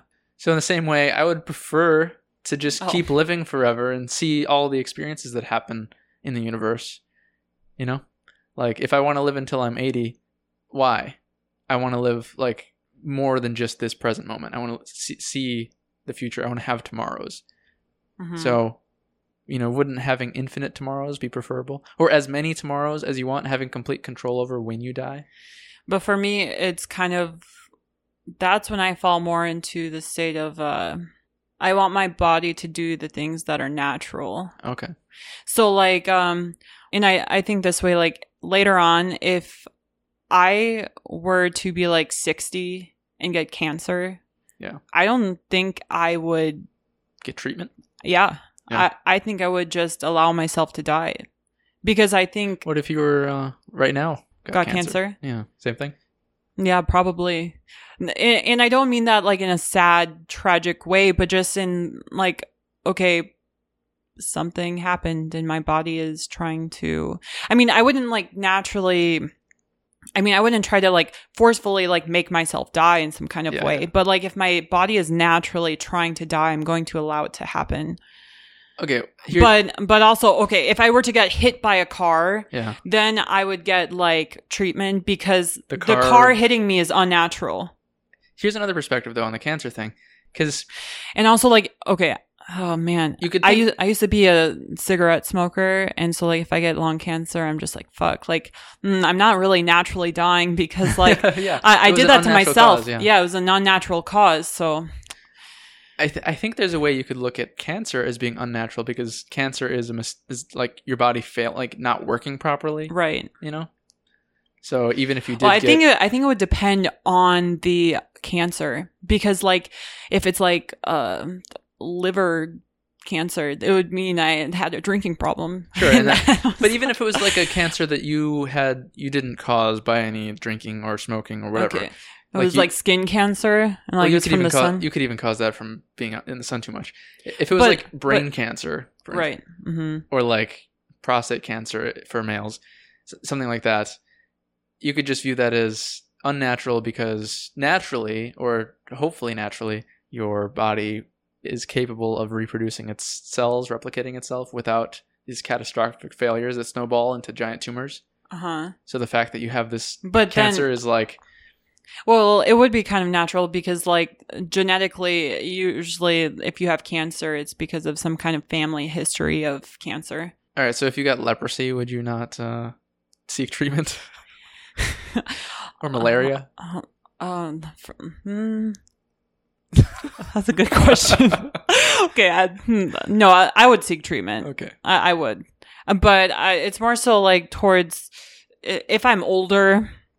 Like oh, uh, one thing for sure, I don't want to be like an old person in a nursing home on like eight different medications for yeah. everything. I'm like, no, dude, like, Yeah, I, I can agree with that. There's a certain extent yeah, where the artificiality becomes yeah. pointless or Uh, n- not like. I, I, I draw a line to a, a certain yeah, and then point. with the making yourself immortal, that that's probably that crosses the line. For yeah you. that crosses the line for me Yeah. because i wouldn't be you know because i wouldn't want to be the 80 year old in a nursing home on 10 different medications would you no.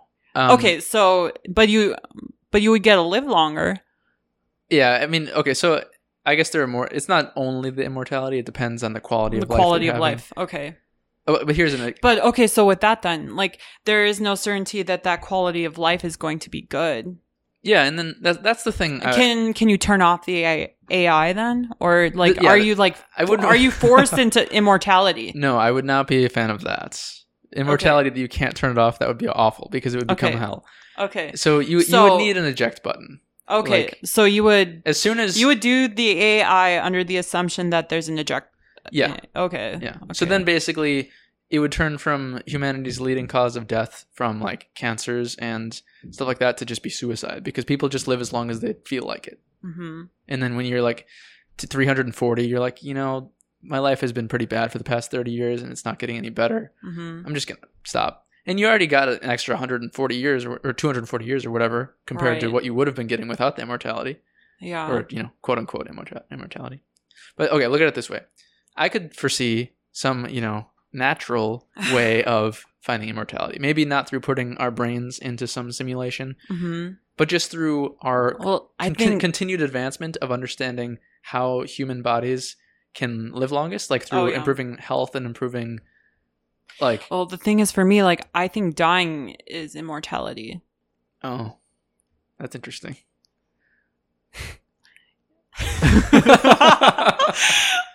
well, just yeah, because you know I, I'm returning to what I was before. Okay, and then and then just like how you would want to do things that are more natural than not natural, that's Mhm. why you wouldn't just kill yourself right now. Yeah, Okay.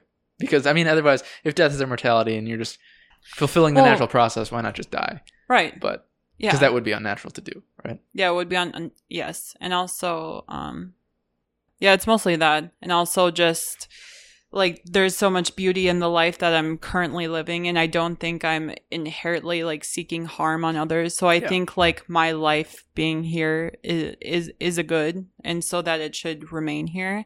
While um, I don't necessarily know if like AI life that is like super old, if it is a good, and like if it should necessarily be there. Like speaking of Right. good and evil, like not that it would be evil, but would it be good? Yeah, but I mean, I think it's true. I'm not just making stuff up. That humans have are living longer. Like Mhm. as history progresses, as time goes, like the life expectancy increases, and hmm people learn what's bad for them and learn what's killing them and Mhm. avoid it. So like we're kind of increasing the lifespan. I, I, but the thing is, it's like I feel like we're increasing our lifespan, but it isn't necessarily better. Like the last like ten or twenty years pe- people have on their lives, I don't think they're necessarily good years. So increasing I'm like, I, why would I want to be alive 20 years longer? But I'm just like, my bones are all broken and my skin is falling off. Like I'm a, I'm a zombie and I'm only alive because I'm taking medication. Like I'm not really a human. Like a lot of these people have Alzheimer's and they like can't even talk to people and they have to be fed. Like when I was a teenager, I worked as a CNA in a nursing home and it was the most depressing place to be in. Like I remember this one lady buzzing me into her room and I go in there and I'm like, what do you want? And she's like, I want to die. Like, fuck. Like it was like a slap to the face of like, I I actually don't think being alive is always necessarily for the greater good. Oh yeah, I agree with that. Me and Matt actually um, talked about that a little bit in the last episode. Oh yeah. You know, he thinks existence is necessarily good, although he's also against the unnatural stuff. Yeah. Although, okay, so yeah, it's true that in a lot of cases, or even most cases, we are stretching out the lifespan, but not necessarily the health span. People are spending the last 20 years just like being sucked dry by the pharmaceutical industry Mm-hmm. or, you know, the hospice care industry. Mm-hmm. And, th- but there are also those people, those like old guys who are like 85, but they're marathon runners and they're eating like 500 Oh, nuts yeah. a day. So they look like they're 55. But okay, think of that though. Those guys that are marathon runners. It's What because they're they're super in the present. It's like being in Oh, the yeah, yeah. present that's keeping them alive. I mean, it could Pe- be. It- It, people- could also be like you know an extreme fear of death that's making them try and be as healthy as possible. Oh yeah. But also runners are relatively happier people. I think everyone the- should get yeah. into running. The- Yeah, I guess the physical activity you know increases your mental health. Your brain isn't just a sack of potatoes; it needs exercise too. mhm. Your body needs exercise to improve your mental capacity Mhm. and your mood. And your blood flow. Yes. Your your body is just more efficient and works better and stronger. Yeah. Uh, one So- thing I've been telling everyone recently is that they should get into exercise. yeah. and, uh, I've been trying to get into it more. and I think Again. it's like honestly amazing. And like uh I've recently gotten super into rock climbing and I think it's like this cool balance of uh mindfulness but also activity. It's kind of similar to yoga in the way where like you're very mindful of all of your body but then it's active in the way like weightlifting where you're like pulling up your body. Yeah. So it's been so good for me mentally because I feel like I've been able to really um experience that gratitude and just like it, it's it's like meditation while also exercising. Oh yeah, you've been telling me that you have been rewiring your brain. Yes, I'm rewiring my brain. What do you? You want to elaborate on that? Okay, so you you too can rewire your brain if you're listening. um, I'd say uh, to rewire your brain, you need these things. You need exercise. You need some kind of output through the arts. So that could be like poetry or painting or dancing or writing, just something creative. So a creative outlet. You need community. So you need like a group of friends, a partner, family, eh, something like that where you feel like you belong. And then you need a purpose. So like you're working on something that you feel does good in the world and to those around you. And I think with those things, you can rewire your brain. and by rewi- rewiring your brain, I simply just mean like turn yourself into um, an optimal human. Right. So, say you have all those things already, hmm then like, how would you go about rewiring your brain? Just changing your perspective? Uh, I would say maybe focus more on gratitude. Okay.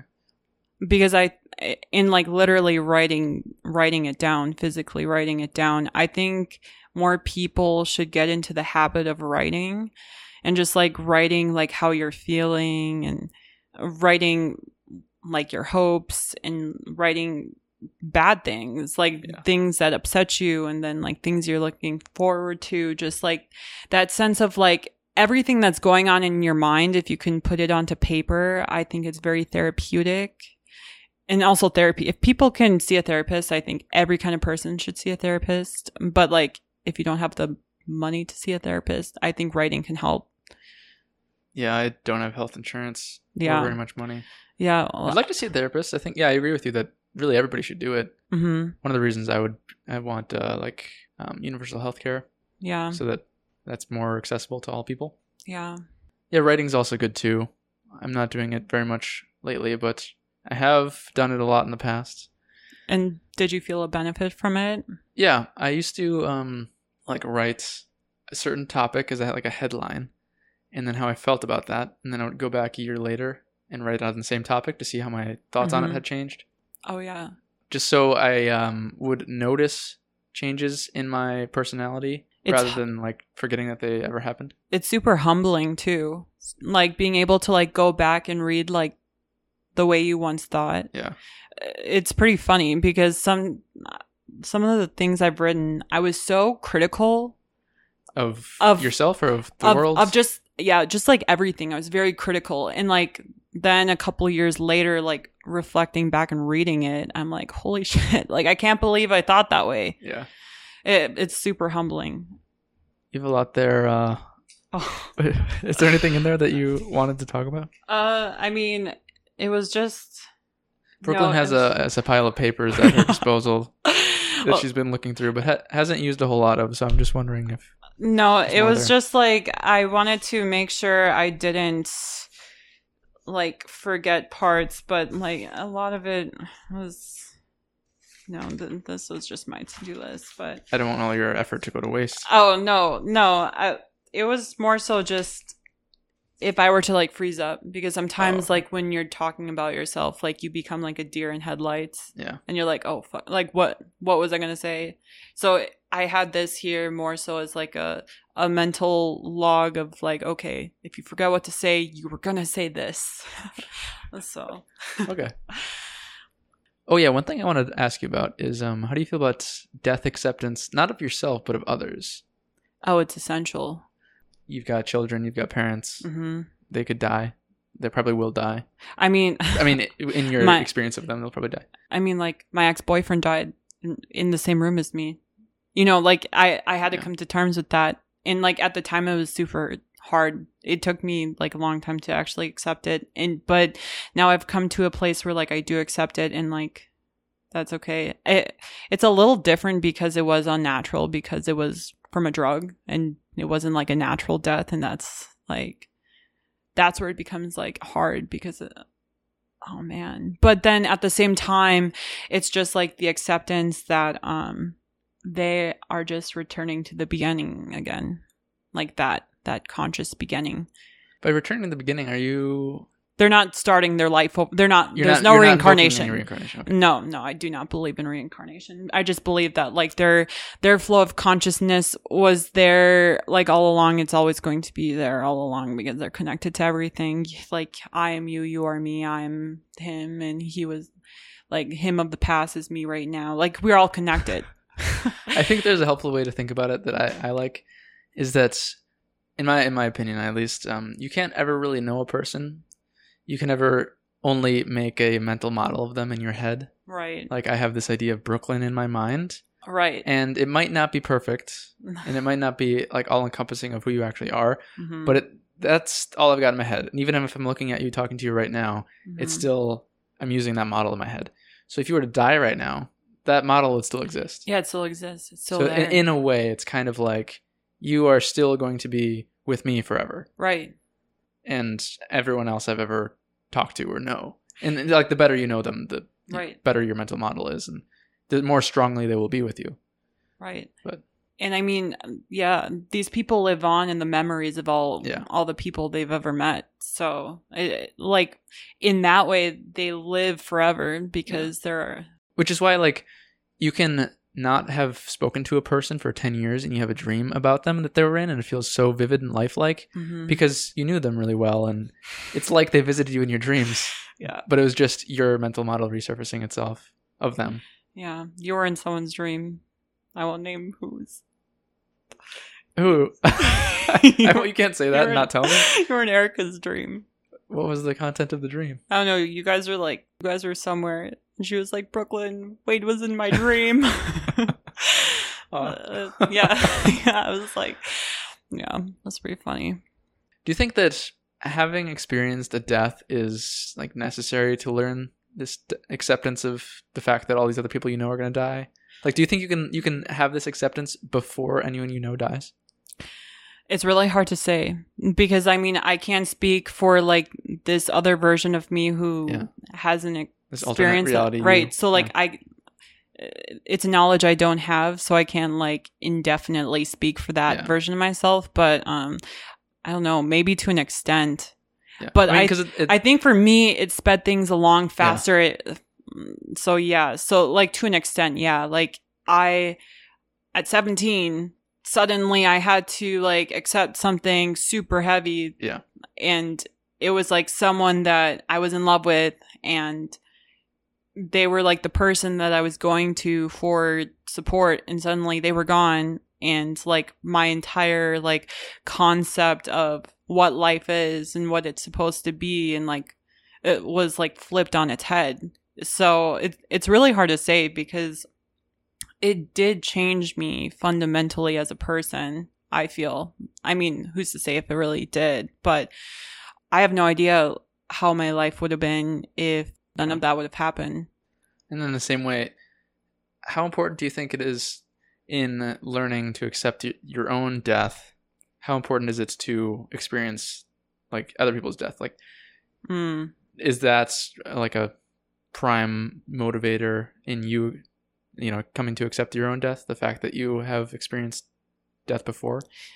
I think it eases the the, the under- uncertainty or Yeah. something yeah it, it helps ease it. I don't think it's an essential need but i i think i'm lucky in the sense that i experienced that almost because now i feel more of a calmness because of it which is kind of morbid but not even morbid. I think it's beautiful. Death is beautiful.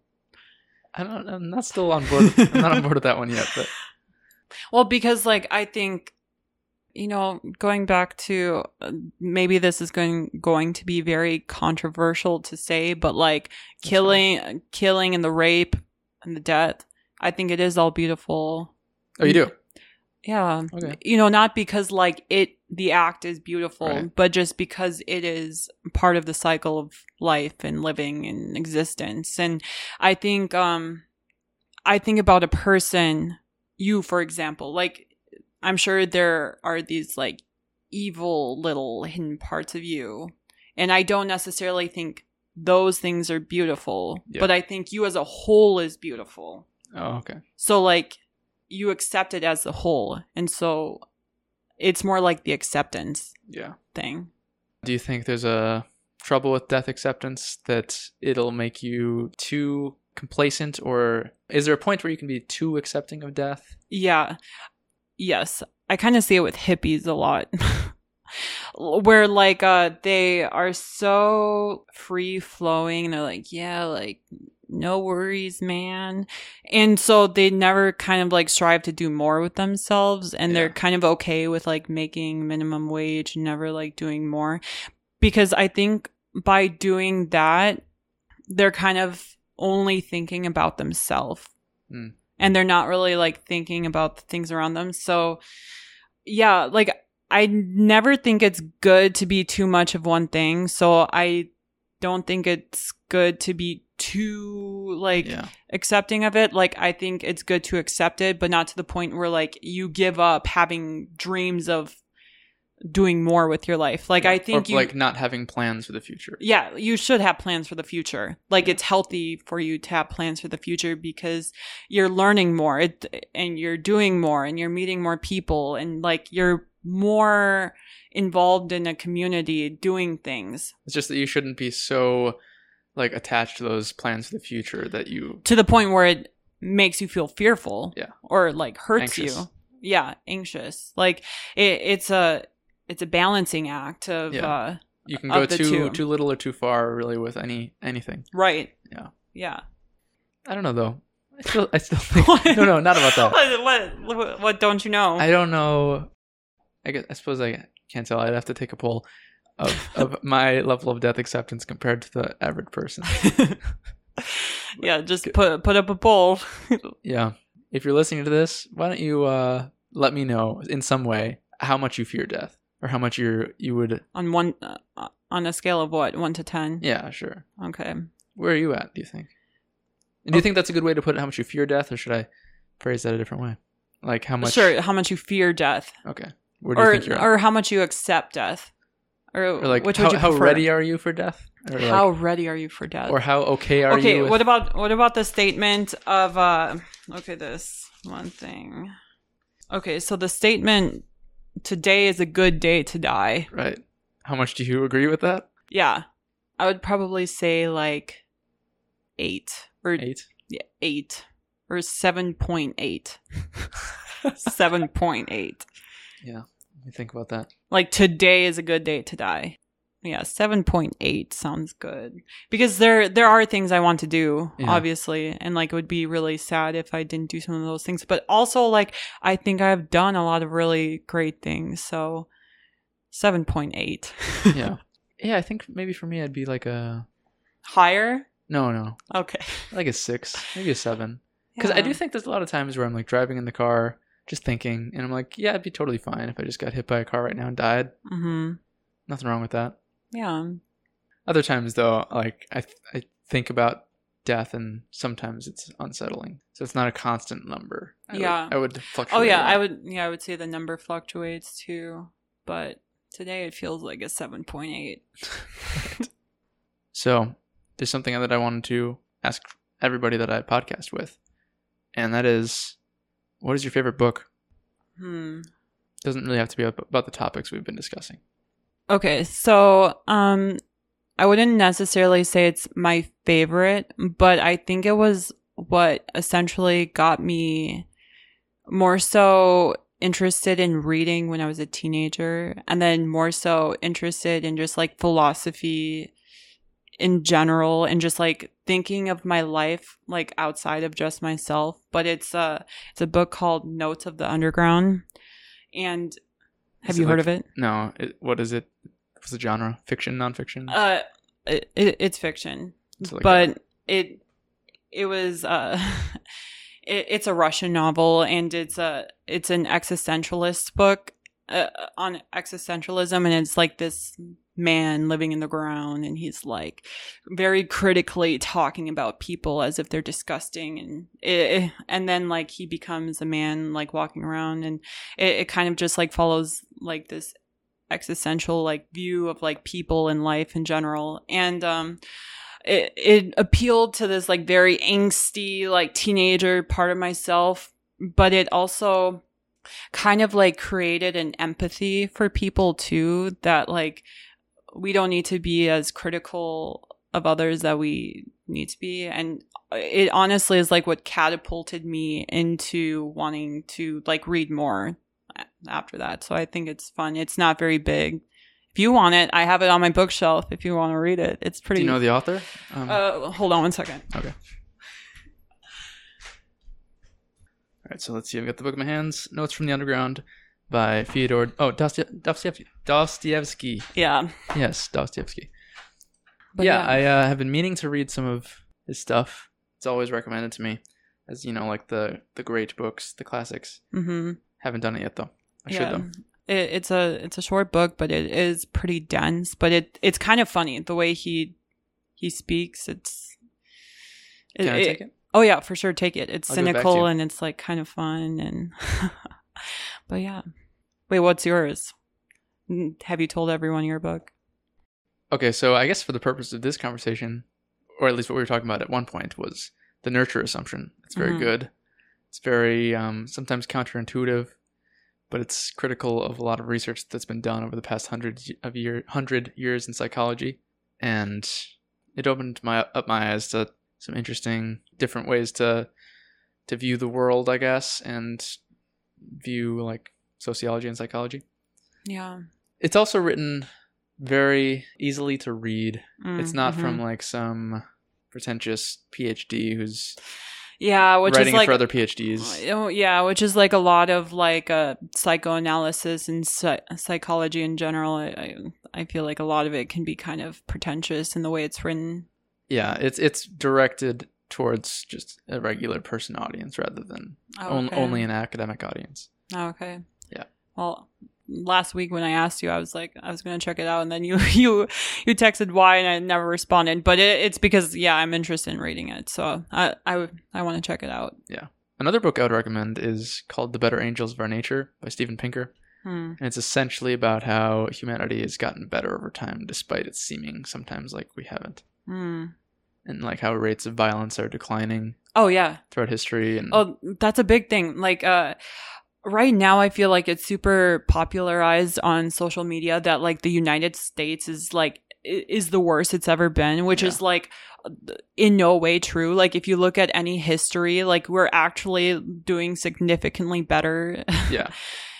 and people like often forget that, which is why like knowing history is so important and essential because like it's easy to feel like what you're experiencing right now is the worst thing that you're that has ever been experienced, which is just it's not true. It's false. Yeah.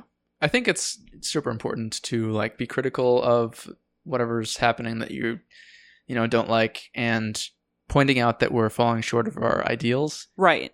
But Uh, to say accountability is super like accountability is important. Like could we be doing better? Absolutely. Yeah. But like are we performing the worst we've ever performed? No. Yeah. Like no. Yeah, and and to kind of to suggest that it's just kind of ignoring facts and the truth. Right. So yeah, you can be dissatisfied, and I am of how, the state of the world, but right. doesn't yeah. mean it's Yeah, I'm not happy than- with it, but Yeah, would you prefer to live in you know 1860? Probably not. yeah, probably not. So that's a good book. How about any uh recent, eh, not even recent, just movies or TV shows? Mm, well, my mind's coming to a blank. I mean, I want to watch the new Charlie Kaufman movie that just came out that I know you recommended, but Which one was it called? the the one on Netflix, what's it called? The one that just came out, the movie. Is, you were like you. I think you'd like it. You should watch it. I, I think Oh, I'm oh, thinking yeah, of yeah, ending yeah. things. I'm thinking of anything. I I want to Yes. watch that. That was a good one. Yeah, because I I like Charlie Kaufman's other films, but I don't know if I've seen them, which is oh why. yes, I, you have. Come on, What? Um, oh yeah, uh, yeah, yeah. Eternal Sunshine of the Spotless Mind. Yeah. Yes, I love and that uh, movie. and being John. Malkovich. Mhm. I haven't seen that one. That's on Netflix though, but I haven't watched it yet. You haven't watched it? Should What? I? Yes. Oh my god. Okay, then yeah, I recommend that. Yeah. You should watch that like tonight. okay. I I think yeah. yeah, watch that, and I'll I'll watch the the Charlie movie or Kaufman movie. Yeah. So I once was on Reddit and I saw a thread that was about how this person had met somebody else for like a day, and it was one of those like times where you meet somebody and Mhm. you spend this the whole day together, and it's like this really amazing relationship, but it only lasts a day, Yeah. and then you go your separate ways and you never see each other again. Oh Yeah. when they were parting, the other the other person was like, "I'm going to give you something that I've done in my life, or that I think everybody should do in their life, that you now should do, and that's my gift to you. It's like an Mm. experience that you can go have." Oh, okay. So then this person did it, and then from the rest of their life onward, they're like, every time I meet someone, I'm going to tell them to do something and ask them to tell me to do something. What So was we- that we can- experience? I don't remember what it was. Oh. Sorry, sadly, but it was just the concept of like Mm. whenever you meet a person, give them an idea of something to do, and then ask for one in return, so that Mm. you can like enrich your life through experience of other other people's recommendations of how they think you could like make your life more fulfilling and Mhm. you know make yourself into a better person with a better life. So, what do you think is one thing that the listener should do in their life? find yourself like a group of three or four people and this is your little community and in this community like share everything and like make it ugly make it super ugly like ugly cry in front of them have them see you like be disgusting completely disgusting allow them to take care of you and like you take care of them and just like genuinely like allow this like little group to fully take care of each other and love each other because I think through this like you find out so much about yourself and your capacity to love. It's good. what about you? Yeah, I don't have that, but I would say the thing you should do is travel to a different country alone. I think- Mhm. Putting yourself in unfamiliar environments where you can only depend on yourself and being able to experience things in solitude should it be a different language? doesn't have to be. Could be. That would make it harder, Yeah. which might make it better. yeah. Yeah, Um, you need to fall into the pits of like desperation and yes. fear and sadness and Yeah, you need to thrust yourself into an environment that is scary, but also beautiful. yeah. Yeah, and I mean, I definitely think you should probably also travel with people because there's Yeah. totally different experience. It's good to share these things, but at least once travel somewhere for an extended period of time, not just a weekend, but like at least two weeks by yourself. You know, okay. I, I just think that's funny because both of these things, um, they have the tie of vulnerability. Yeah. And I think vulnerability is truly uh, just the the feeling of being fully present. So wake up. Yeah, surrender yourself to the moment. Well, thank you very much for listening. Thank you for joining me, Brooklyn. Thank you for having me. I like talking to you. Really always do. yeah. But it's good to sit down and have long conversations with people. hmm